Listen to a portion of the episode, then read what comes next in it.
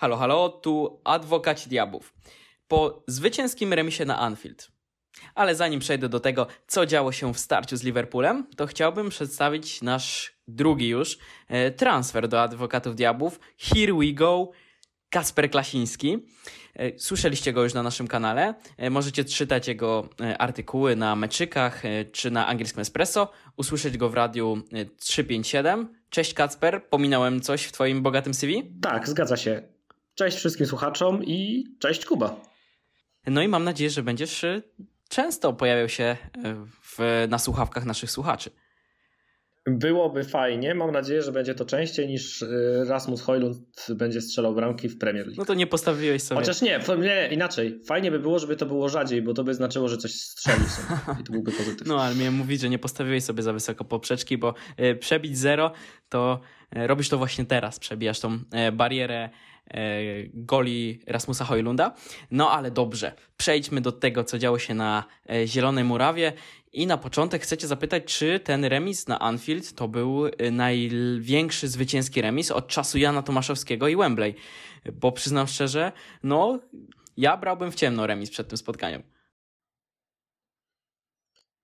To jest ciekawe postawione pytanie, bo dla mnie są takie dosyć y, dwa różne pojęcia. Jest pojęcie tego, czego ty oczekujesz, i pojęcie tego, yy, czego się spodziewasz. No i spodziewać się, to się spodziewałem niestety, ale srogiego lania. To nie chcę powiedzieć, że 0,7 jak to pół roku temu? Więcej, 9 miesięcy temu bodajże, to był marzec, co nie? 1 marca chyba. Tak. Yy, że nie spodziewałem się 0,7, ale no taką czwórkę to powiem szczerze, by mnie nie zdziwiła. Yy, pod tym względem jest lepiej niż myślałem.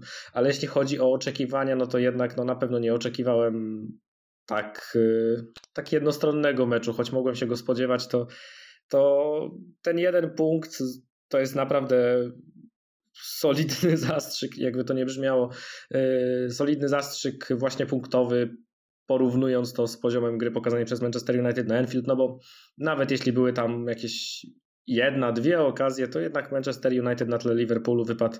E, chyba Paweł Waluś e, tak ładnie napisał o Hojlundzie, że wygląda jak przedszkolak rzucony na studia. Tak, tak mi minął jego tweet, a Paweł to też jest postać znana tutaj z tego podcastu, to można nawiązać, e, że Lasmus Hojlund wyglądał jak przedszkolak rzucony na studia. Dla mnie trochę cały Manchester United wygląda jak przedszkolaki rzucone na studia, zwłaszcza jak trzeba było się na poważnie temu Liverpoolowi postawić, a nie po prostu czekać aż może się okaże, że nie wykorzystają już tego 30 strzału, który oddają.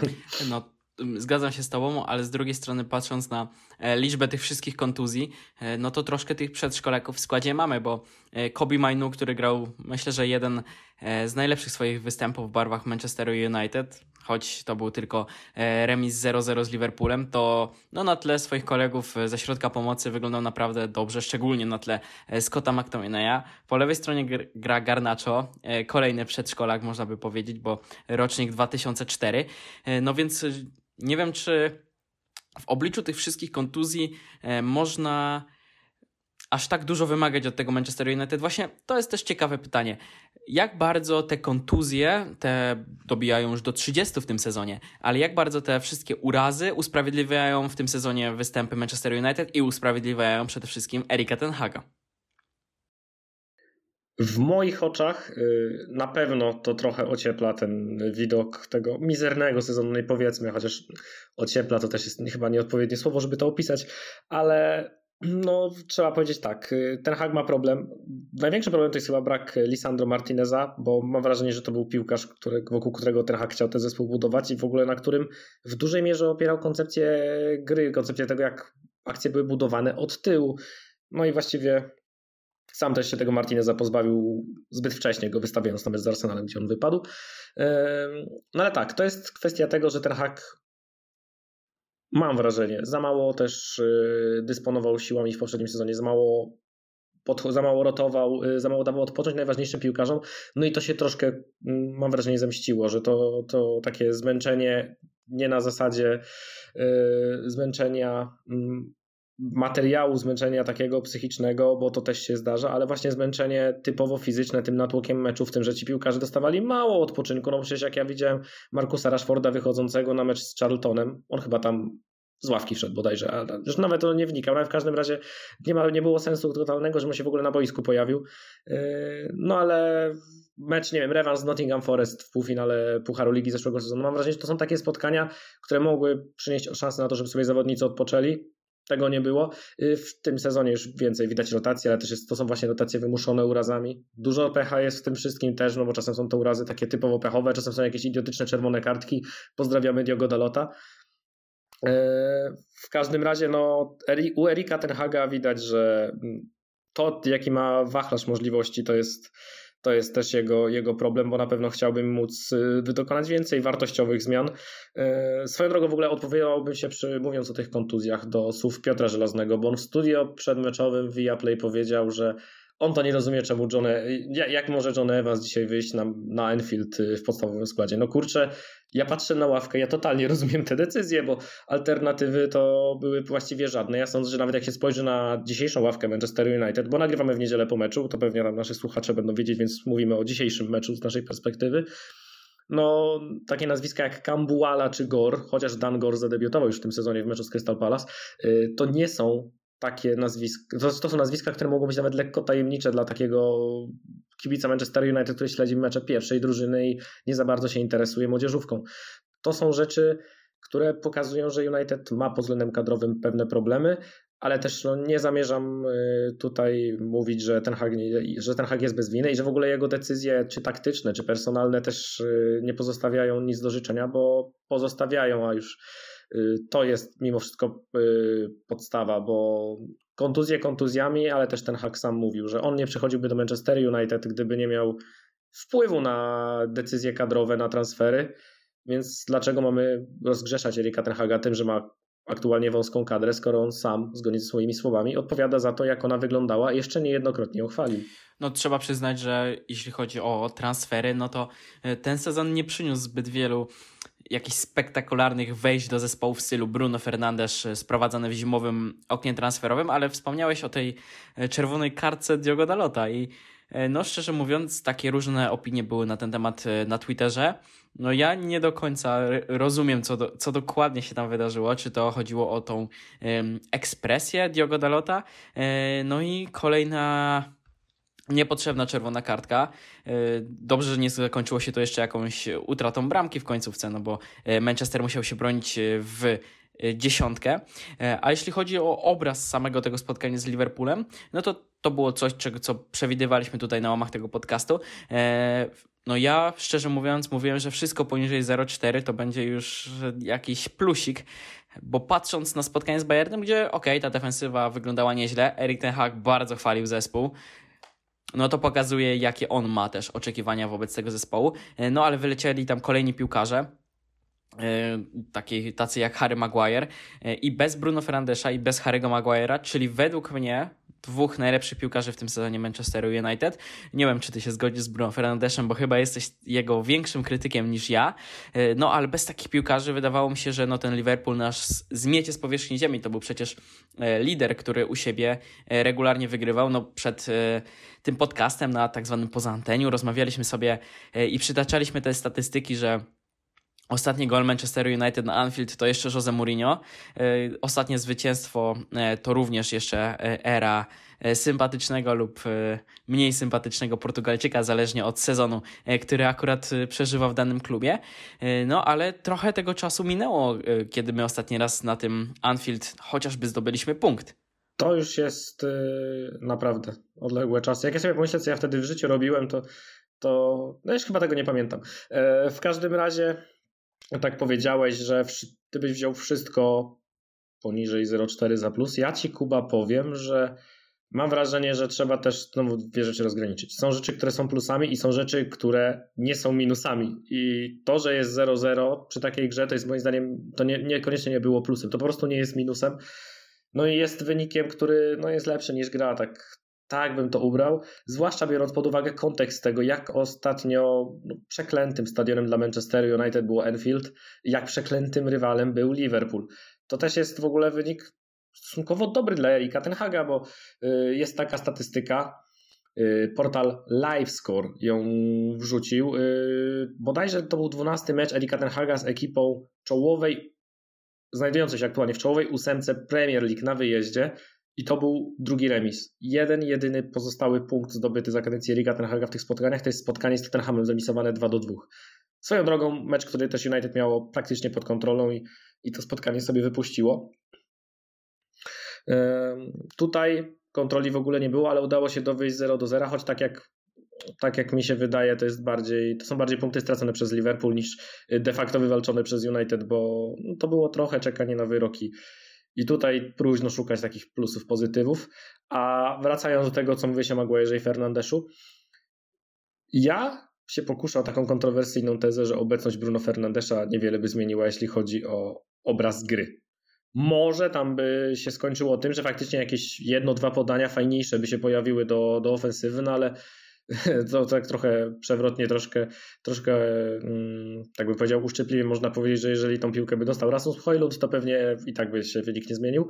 Y, to no ja mam wrażenie, że jednak Bruno Fernandes dużo by, nie, dużo by tutaj nie, nie potrafił wnieść takich y, walorów, które by pod, pozwoliły Manchesterowi United chociaż odrobinę bardziej chwycić za kierownicę w tym spotkaniu, no bo United totalnie nie było w stanie trzymać się przy piłce i on raczej w tym też nie pomaga, nawet jeżeli jest w swojej najlepszej formie to racja, szczególnie kiedy widzisz, że zespołowi nie idzie, e, to już w ogóle pcha wszystko do przodu najlepiej jednym, za, e, jednym zagraniem, które najczęściej kończy się stratą, ale raz za czas e, będzie z niego asysta.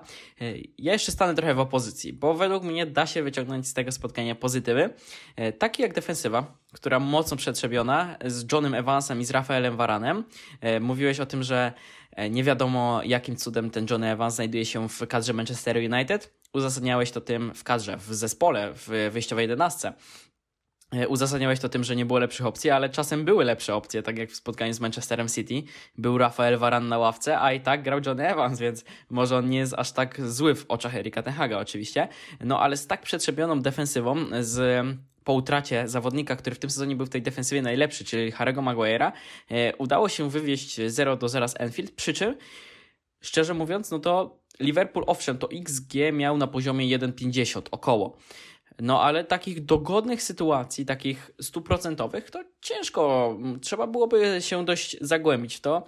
E, no i ten Liverpool, jeśli oddawał te strzały, to często niegroźne. No owszem, Manchester United to XG miał 0,13. E, to teraz posiłkuje się kontem na Twitterze DXG e, Filozofii, bo chyba na Flash Score te statystyki były nieco inne, bo tam Liverpool miał około dwóch, a Manchester United około półtorej e, przewidywanych goli. E, no ale ten Liverpool jednak rozbijał się o tę defensywę Manchester United. Owszem, byliśmy ustawieni bardzo nisko, no ale to jest może jakiś plan, to jest, jedna, to jest może jakaś strategia na grę z tymi mocniejszymi rywalami, bo z Bayernem ta defensywa również w miarę nie zawodziła.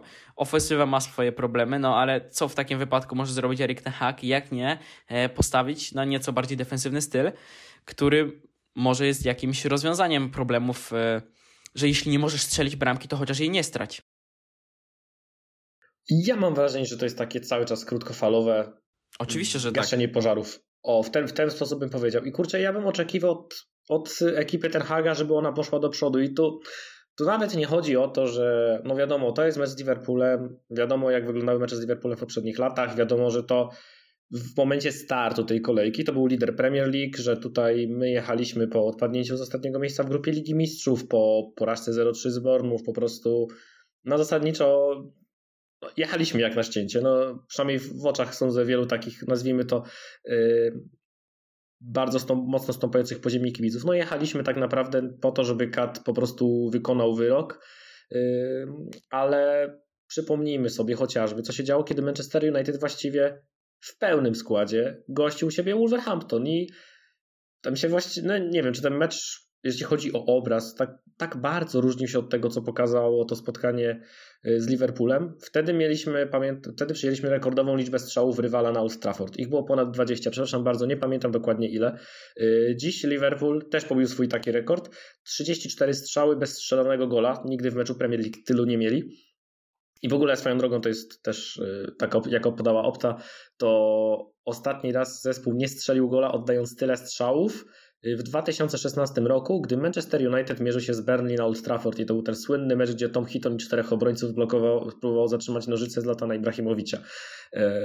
Wracając do, do, do, wydarzeń, do wydarzeń dzisiejszych, no i do tego, jak ja to widzę, moim skromnym zdaniem to jest y, obraz pełnych. Y, to jest, ten mecz to był obrazem takich moich głównych zarzutów do Manchester United y, w tym sezonie. I to są zarzuty, które są niezmienne od tego, czy gra Lisandro Martinez, czy gra Bruno Fernandes, czy Andreo Nana broni dobrze, czy Andreo Nana broni źle, od tego, czy Rasmus Hojlund akurat w Lidze Mistrzów strzeli gola, czy nie strzeli. Ja mam wrażenie, że Manchester United za łatwo oddaje inicjatywę rywalom. I czasem jest to oddawanie inicjatywy po przerwie, czasem jest to oddawanie inicjatywy przy korzystnym wyniku, nie wiem, na ostatnich 15 golu. minutach. To, to już zwłaszcza, to już w ogóle jest y, straszna choroba tego zespołu i to jest coś, co w Lidze Mistrzów go bardzo mocno też skrzywdziło moim zdaniem. Y, no ale tutaj był taki, taki mecz, w którym Manchester United właściwie inicjatywę oddał od razu.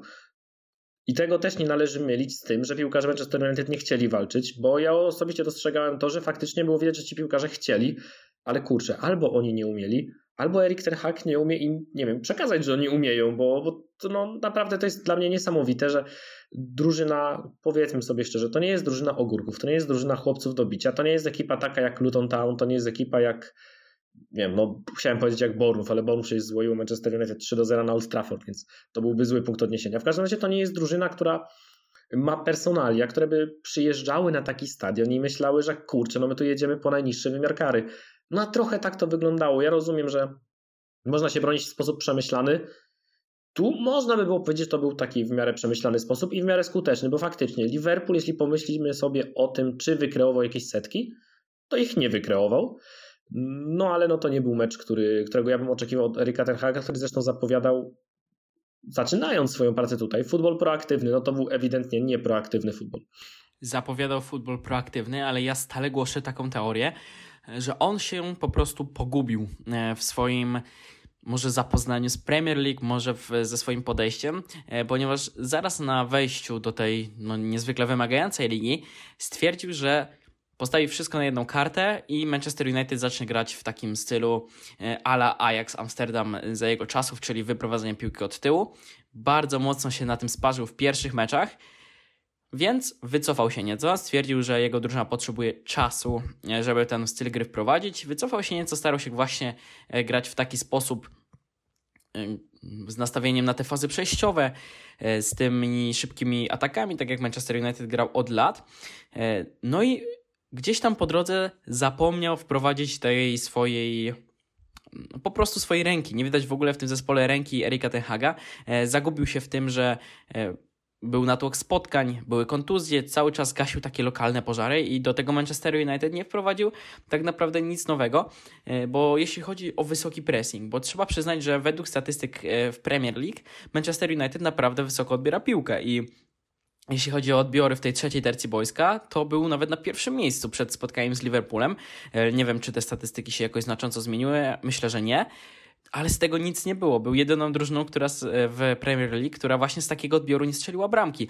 Więc e, ten styl gry Erika Tenhaga dość, nie dość, że nie jest konsekwentnie wprowadzany, to jeszcze nie funkcjonuje. I wyprowadzenie od bramki, które chyba ma być takie trochę ala Brighton, czyli e, wciągnięcie na własną połowę przeciwnika i ominięcie e, tej pierwszej linii pressingu może długim podaniem, ale ostatecznie to wygląda tak, że e, piłkę wyprowadza Onana, zagrywa do środkowego obrońcy, środkowy obrońca wycofuje do Onany i Onana gra taką długą piłkę na skrzydło, no i tam albo wygramy walkę, albo tej walki nie wygramy.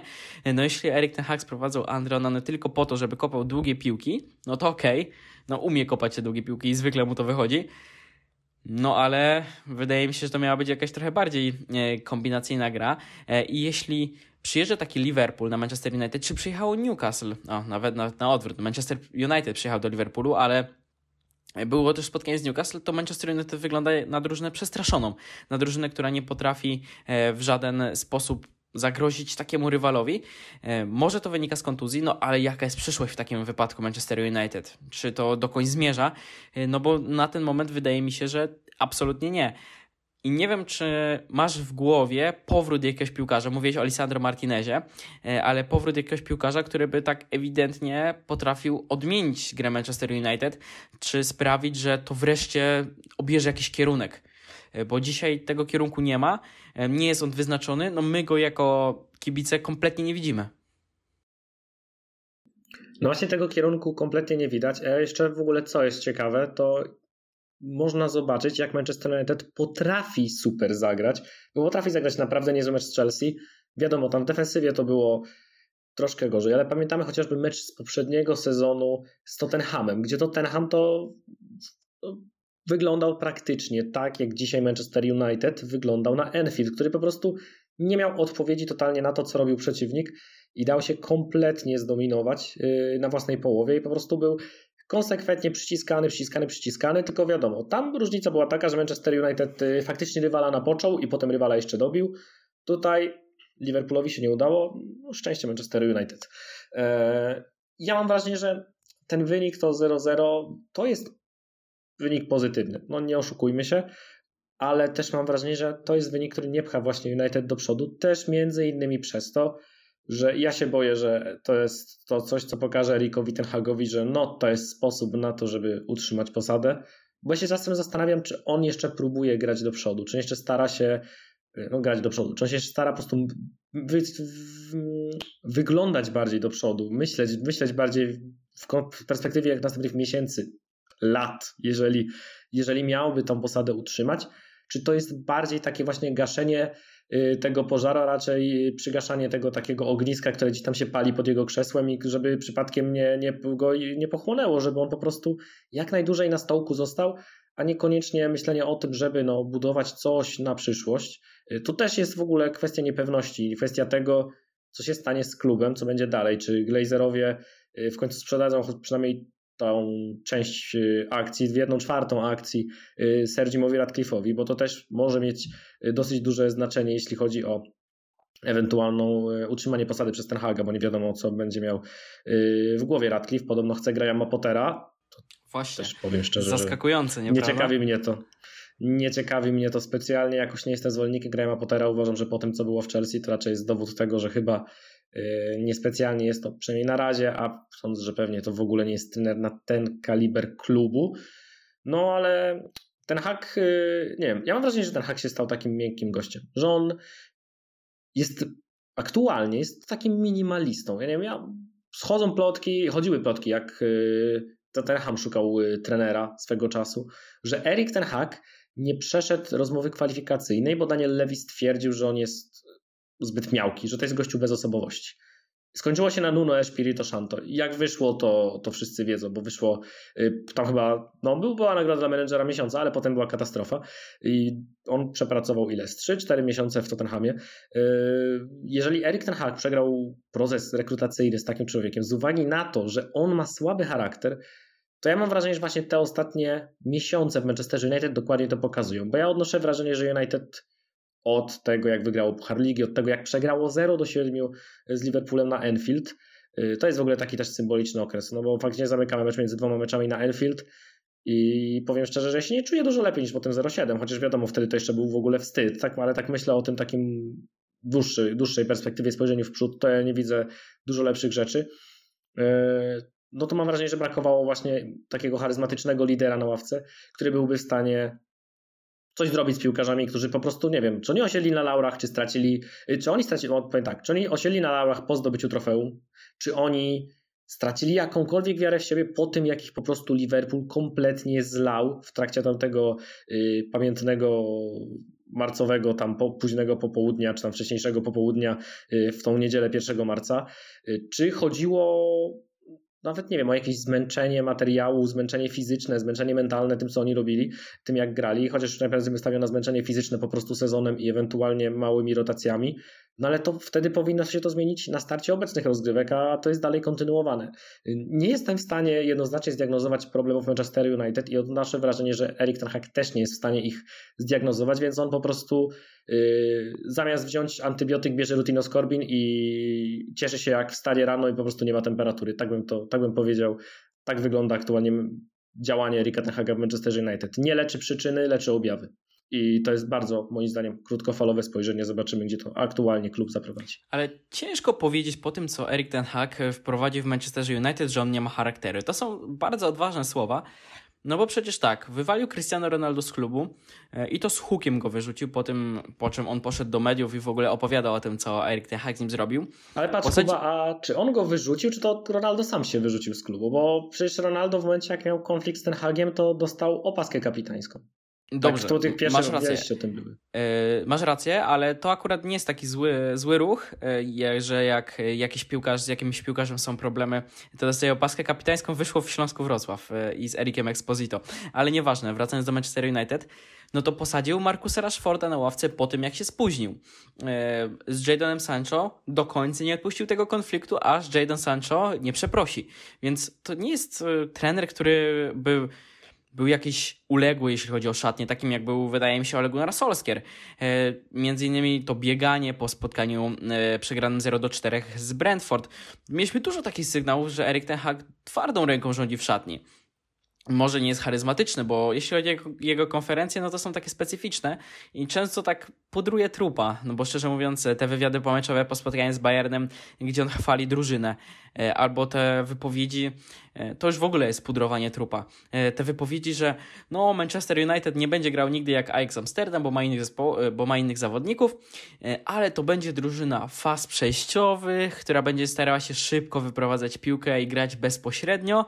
To jest jakieś takie piękne słowa do, do opisania bardzo topornej gry, więc no, jeśli chodzi o te konferencje, no to, to nie wygląda najlepiej. No ja szczerze mówiąc nieraz robię na naszą stronę te jego wypowiedzi, no to są no nieprzekonujące dla mnie, może dla piłkarzy też, ale nigdy bym nie powiedział, że e, nie ma twardej ręki do tych piłkarzy, bo dużo razy wykazywał się jakąś taką e, dyscypliną i w, jeśli chodzi o te wycieki z szatni, no to też e, były one takie świadczące o tym, że Erik Ten sobie tam radzi. Ponadto jeszcze przecież e, niedawno zabronił wejścia dziennikarzom na konferencję prasową, no no nie wiem, według mnie to jest człowiek, który ma jakiś tam charakter e, i jest w stanie postawić na swoim. E, tylko trochę przerosła go ta wielka piłka i to, że e, miał aż tak dużą presję, która spadła na niego nagle i nie był on w stanie wprowadzić swojej filozofii w żadnym momencie. Że za każdym razem, jak próbował to zrobić, to kompletnie to nie wychodziło i wtedy stosował, zamykał się w sobie, zamykał swój zespół na własnej połowie i starał się w ten sposób coś ugrać. No nie wiem, czy to będzie miało jakąś przyszłość. E, no i też chciałbym przejść do tego, co stało się z Manchesterem United e, w Lidze Mistrzów. Czyli kolejne odpadnięcie w fazie grupowej, 4 punkty. E, najgorszy wynik drużyny z Premier League w, tej, w tych rozgrywkach w Lidze Mistrzów. Dwie drużyny zresztą z Premier League odpadają, żegnają się z Ligą Mistrzów, no ale kolejna kompromitacja w tych rozgrywkach. No i Pozostaje nam zadać sobie pytanie, czy Manchester United jest drużyną, która nadaje się do gry w Champions League, albo przynajmniej czy nadaje się do gry w tej fazie pucharowej, no bo e, patrząc na to, co działo się w erze post-Ferguson, to tylko dwa wygrane dwumecze w fazie pucharowej Ligi Mistrzów i to jest wygrana z Olympiakosem, jeszcze za e, Davida Moisa, gdzie tam odrobiliśmy porażkę 0 do 2 w pierwszym spotkaniu. No i to takie e, historyczne, pamiętne przejście Paris Saint-Germain, a tak to ani jednego wygranego dwumeczu. W Lidze Europy się udawało, dochodziliśmy do finału. E, dwa razy w finale, raz wygrane te rozgrywki. To może po prostu ten Manchester United to drużyna na fazę pucharową, ale Ligi Europy. Ja tak powiem szczerze, że chyba w Premier League tak w ostatnich latach, jeśli chodzi o drużyny, które regularnie prezentowały poziom na miarę fazy pucharowej Ligi Mistrzów na miarę zajście tam dosyć daleko. To były tylko Manchester City i Liverpool. Ewentualnie gdzieś może w szczytowym okresie y, Chelsea Antonio Conte, ale oni wtedy w Lidze Mistrzów nie grali, jeśli się nie mylę. A Thomas Tuchel wygrał Ligę Mistrzów. No, to swoją drogą, ale ja nie jestem jakiś taki. Znaczy powiem tak, to nie, są, to nie była drużyna, która pokazywała to przez y, dłuższy, dłuższy czas ta Chelsea Tuchela. To był jeden sezon, gdzie się to udało i to jest świetna robota Tuchela, ale mam wrażenie, że on jednak kadrowo Y, miał drużynę dużo słabszą od, wielu, od większości konkurencji i to była naprawdę świetna jego robota, że on ten, ten wynik y, taki wykręcił. Chociaż w sumie no, rok później też sobie dobrze radzili. Tu też by trzeba było faktycznie przyznać, że no, ta Chelsea to chyba mogę dodać do tej listy, słuszna uwaga. Y, no ale Manchester United tam w żadnych tych dyskusjach moim zdaniem przynajmniej to raczej nie było i chyba dosyć długo nie będzie, bo bo nie wiem właściwie, jakie Manchester United miałby mieć, e, mieć argumenty. Aktualnie mają, mamy taką słabą obronę, że no to też grupa to obnażyła. Rozgrywki pucharowe to w ogóle byłby po prostu gigantyczny problem, no bo jednak y, jest to stare porzekadło. Trofea wygrywa się obroną i może Erik Ten Hag sobie to wziął za bardzo do serca i stwierdził, że dobra, wszystko murujemy, tylko to defensywa. No, tylko efekty są takie, że Kopenhaga wbija ci cztery gole, innym razem dostajesz trzy gole od Galatasaray dwukrotnie i to to już jest, yy, przepraszam za kolokwializm, ale to jest siara po prostu na europejskim poziomie, bo yy, liczba straconych bramek Manchester United yy, w tej edycji Ligi Mistrzów w fazie grupowej, to też jest niechlubny rekord, jeśli chodzi o angielskie kluby, jeżeli ja się nie mylę, a jestem tego praktycznie pewien, że te, też, takie, też takie statystyki widziałem. No, ta kampania to była po prostu kompromitacja, to jest coś, do czego nie będzie się chciało wracać. I to jest gigantyczny kamyczek do, y, do ogródka y, Erika Tenhaga i po prostu, kurczę, naprawdę ciężka pigułka do przeknięcia, no bo my wszyscy, jak widzieliśmy losowanie grupy, w której wiadomo, no Bayern to raczej sądzę, że byliśmy e, w stanie wszyscy przełknąć dwie porażki nawet, e, po prostu pod warunkiem, że będziemy w stanie rzucić im rękawice.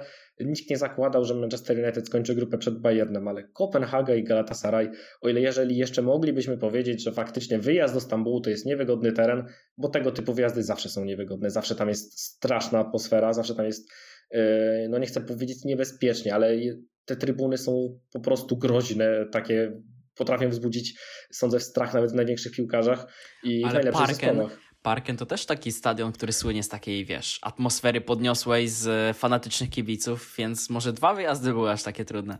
No, kurczę, ja mam wrażenie, że jednak y, jak jesteś Manchesterem United, to wyjazdu do Kopenhagi się nie boisz. Ja też nie mówię o tym, że tego Stambułu należało się bać. Ja po prostu brałem pod uwagę to, że to jest, i sądzę, że wiele osób brało pod uwagę to, że y, to jest po prostu niewygodny teren i tego typu zespoły właśnie jak Galata, trafisz Fenerbahce, trafisz Beszak Szechik, to zawsze jest coś dziwnego. To są też y, kraje, w których po prostu jest trochę inny klimat, jest dużo cieplej, wyjeżdżasz w jesieni, nagle się okazuje, że tam jest y, inna temperatura. Ja cały czas pamiętam taki mecz wyjazdowy, nie wiem, przepraszam bardzo, straszna dygresja, y, Torino z HJK Helsinki w grupie Ligi Europy i on był grany w grudniu i Torino to przegrało, no ale ja się nie dziwię, jak przepraszam bardzo, idziesz z Turynu do, do Helsinek, gdzieś tam w ogóle na całą północ Europy jest zima i to, to jest to kompletnie, kompletnie dziwny klimat dla ciebie, to są strasznie dziwne warunki, y, dlatego ja uważam, że akurat no, ta, tą Turcję byłyby w stanie wybaczyć jakieś straty punktów, no ale na Old Trafford to 6 punktów z Kopenhagą i Galatą to był absolutny obowiązek, przywiezienie 4 punktów z tych dwóch meczów wyjazdowych z Galatą i z Kopenhagą to był absolutny obowiązek,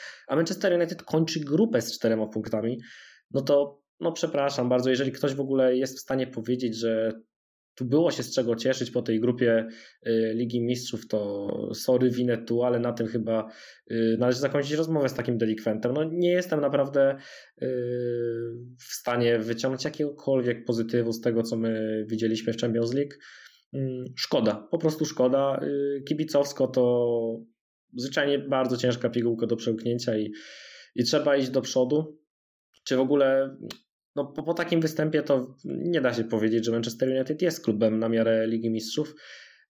I powiem szczerze, też taką y, rozmowę, też Paweł Waluś się w to zaangażował, to się za, zaangażował kibic y, tutaj na Twitterze pod pseudonimem Miałczyn y, ze mną, ze mną o tym pisał, może, może nas słucha, nie wiem, zobaczymy.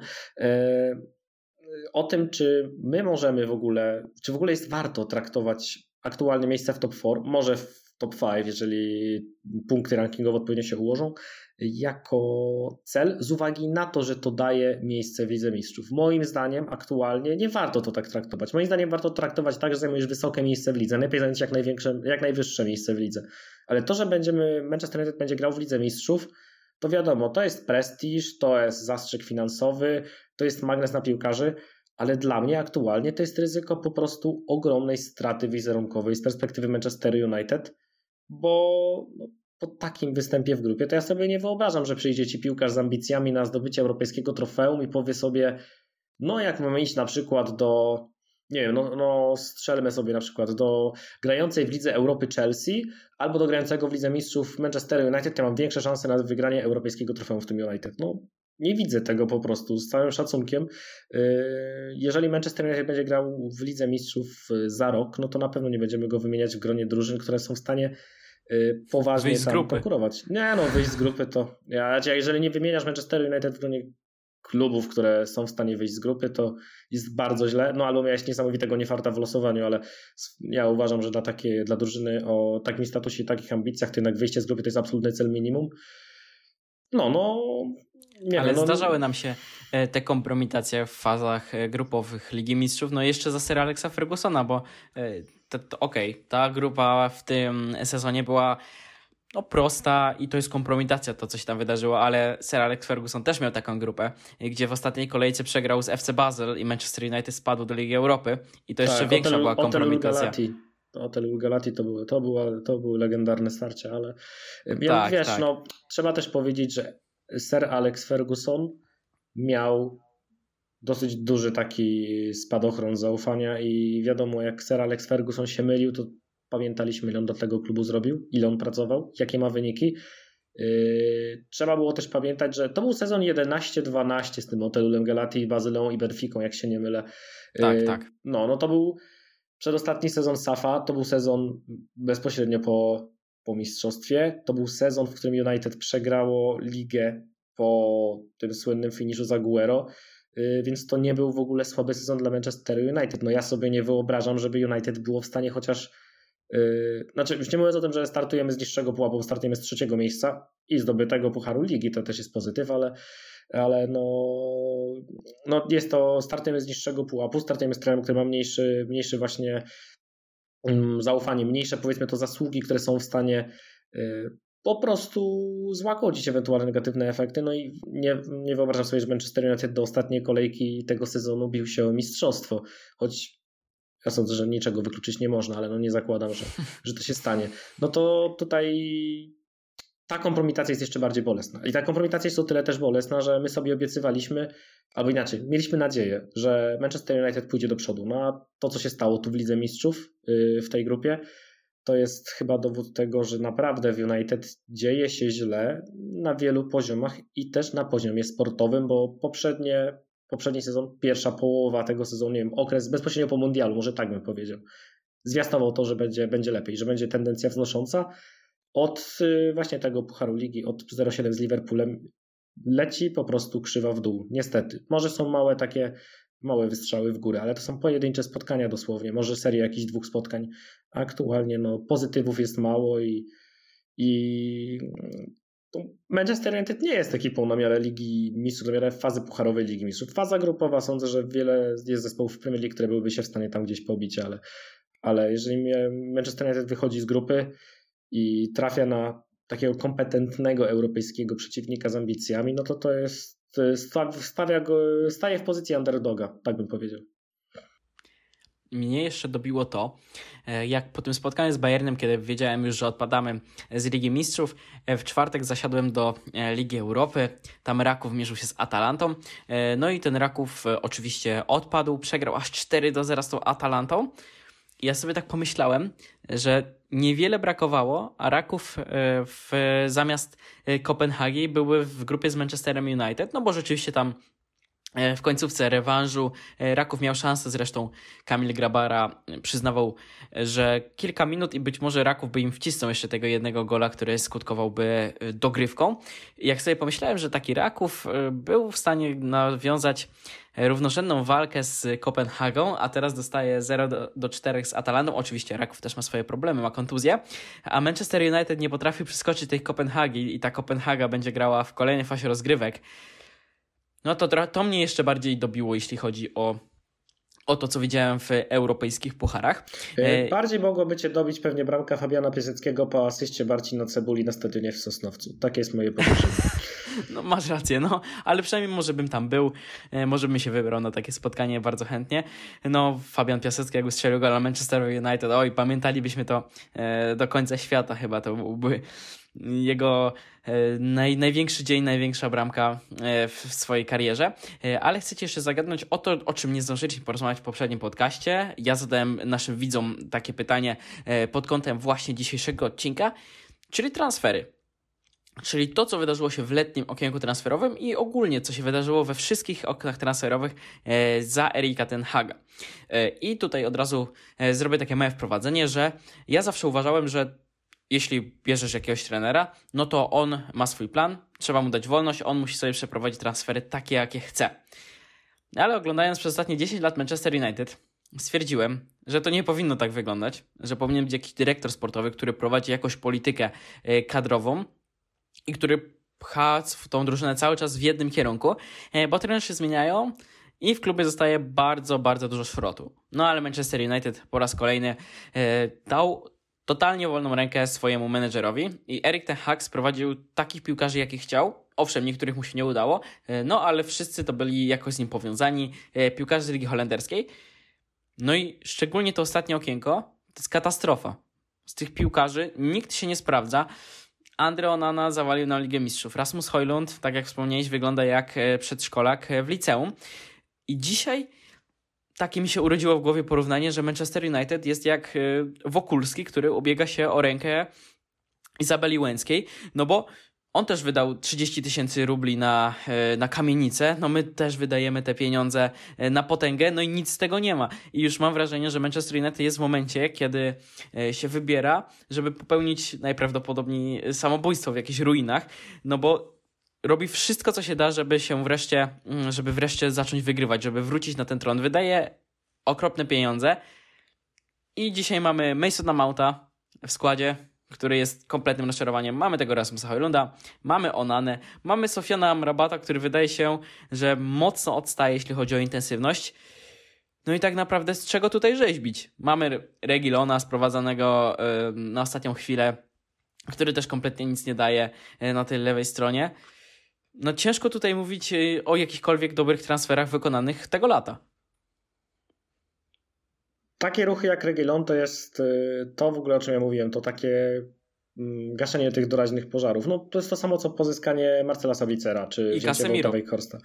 Y, Casemiro też, tylko Casemiro to był transfer definitywny i no, ja sądzę, że to jest w dalszym ciągu piłkarz, który jest w stanie jeszcze dać Manchesterowi United, Manchesterowi United jakość, może jeszcze przez rok, może jeszcze przez dwa lata. Chciałbym tak sądzić, chociaż to wymaga raczej odpowiedniego budowania go też dobrymi piłkarzami w środku pola. No ale do pewnego stopnia tak, ale tutaj bardziej piję do tego są to takie krótkoterminowe wypożyczenia, które łatają tymczasowo dziury, które powstają. Na to, że ta dziura powstała raz, to często może oznaczać, że, że ona powstanie kolejny raz. Amrabat też jest piłkarzem wypożyczonym, choć z opcją wykupu to jest, to jest trochę inna sytuacja, ale yy, tak patrząc na ten występ Amrabata dzisiaj na Enfield i patrząc na to faktycznie, jak on nie daje rady z intensywnością, mm, my się na konwersacji na Messengerze tutaj tej podcastowej yy, się śmialiśmy z, statystyki, że Scott McTominay chyba w pierwszej połowie miał 9 celnych podań i 8 strat, skończył bodajże, teraz żebym nie skłamał, na chyba 18 celnych podaniach i 14 stratach i łatwo jest się nabijać ze Scotta McTominaya. Y, często to jest robione, że on nie umie utrzymać piłki. Y, Sofian Amrabat skończył z 16 celnymi podaniami i 16 stratami. To już jest wyższa szkoła jazdy mieć taki bilans 1 do 1. Będąc zawsze zawodnikiem ustawionym stosunkowo nisko w środku pola. To jest naprawdę no, obnażenie tego, że że raczej Marokańczyk nie jest, nie jest graczem, którego Manchester United potrzebuje. A szkoda, bo się może też trochę tym dobrym mundialem dałem nabrać, że on będzie w stanie nie odmienić cały zespół, no ale dać coś pozytywnego. Sorry, ale nie. Są momenty, kiedy on w stanie jest, jest w stanie się obrócić, wyjść z jakiejś tam y, niewygodnej sytuacji na boisku, kiedy potrafi po prostu trochę uspokoić grę, ale to są momenty, a jednak większościowo to dużo mu brakuje. Mm, o Hojlundzie już wspominaliśmy, y, ja tak trochę niemile się z niego nabijam, y, ale powiem tak, to nie jest piłkarz, do którego ja czuję jakąś awersję. To jest młody chłopak, to jest gość, który rzucił się na strasznie głęboką wodę przechodząc do Manchester United i ja uważam, że Rasmus Hojlund nie jest piłkarzem, który powinien trafić tego lata do Manchester United. I to nie jest wina Rasmusa Hojlunda, to jest wina osób, które podjęły decyzję o takim transferze. Bo dla mnie Manchester United potrzebował napastnika, który jest gwarancją goli. Rasmus Hojlund, yy, no on ma w całej karierze miał mniejszy dobytek strzelecki niż Erling Haaland w, w samym poprzednim sezonie. To jest yy, najlepiej chyba statystyka, która najlepiej podsumowuje yy, sytuację Rasmusa Hojlunda. To jest piłkarz, który ma się rozwijać. To jest piłkarz, który powinien robić krok po kroku do przodu, który powinien y, budować doświadczenie w strzelaniu goli, powinien budować umiejętność radzenia sobie z presją, y, powinien się, powinno być weryfikowane, czy na takim piłkarzu możesz oprzeć ofensywę. No ale nie, przychodzi do Manchester United, który jest drużyną dosyć mocno dysfunkcyjną, z dziurawym środkiem pola, y, ze skrzydłowymi, którzy raczej nie kreują zbyt wielu szans. No i nagle spada mu szansa taka jak tutaj na Enfield. Nie powiem, że to była setka, ale to była dogodna sytuacja do strzelenia gola. I on wali prosto w bramkarza. To nie jest tak, że w ogóle Alisson tam się musiał wysilić, on został po prostu nabity. No i to jest problem z Rasmusem Hojlundem. Bardziej doświadczony napastnik, prawdopodobnie zachowuje się tam lepiej. No ale no, mamy Rasmusa Hojlunda, należy mu kibicować, wypadałoby mu kibicować, bo sądzę, że to, to nie jest maks Rasmusa Hojlunda w jego karierze. No ale fajnie by było, żeby do klubu trafił po prostu napastnik, który by gwarantował coś. To nie jest tak, że Manchester United potrzebował napastnika, który nie wiem, będzie dobry za 2-3 lata, będzie w stanie wejść na europejski poziom. Manchester United potrzebował napastnika na europejskim poziomie tu i teraz. Z Mountem to w ogóle jest ciekawa sprawa, bo ja od początku nie czułem tego transferu. Od początku uważałem, że jak masz mieć i Mounta, i Fernandesza w środku pola, no a wiadomo było, że Mount nie przychodzi siedzieć na ławce. Albo inaczej, że jeżeli przyjdzie siedzieć na ławce, to to już świadczy o porażce tego transferu. To ale no, chyba y, Erik Ten Hag założył, że jest w stanie zrobić z Mounta takiego pomocnika box to box, który będzie grał e, za plecami Bruno Fernandesza, który będzie łatał te dziury, grał, biegał bardzo dużo, e, presował z dużą intensywnością i odbierał te piłki, e, ale to się chyba nie do końca udało. Mason Mount nie czuł tej pozycji, chociaż wielokrotnie presował i naprawdę biegał dużo, no to nie mógł się odnaleźć, gubił się w tym środku pola. No ale chciałbym cię zapytać, czy widzisz po tym półtorej roku Manchesteru United Erika Ten Haga, chociaż jednego zawodnika y, sprowadzanego przez Holendra, o którym możesz powiedzieć z taką pełną odpowiedzialnością, tak, ten transfer wypalił, tak, y, warto było na niego wydać tyle i tyle. Bo ja chyba nie jestem w stanie. Może w, przed, na początku tego sezonu byłby to Casemiro i, i Lisandro Martinez, ale dzisiaj ani jeden, ani drugi dość, że nie gra, no to rzeczywiście y, przez dłuższy czas obaj byli kontuzjowani. E, no ja bym, jeżeli miałbym kogoś takiego wskazać, to ewentualnie Casemiro, bo jednak mam wrażenie, że on faktycznie w zeszłym sezonie dosyć dużo wniósł.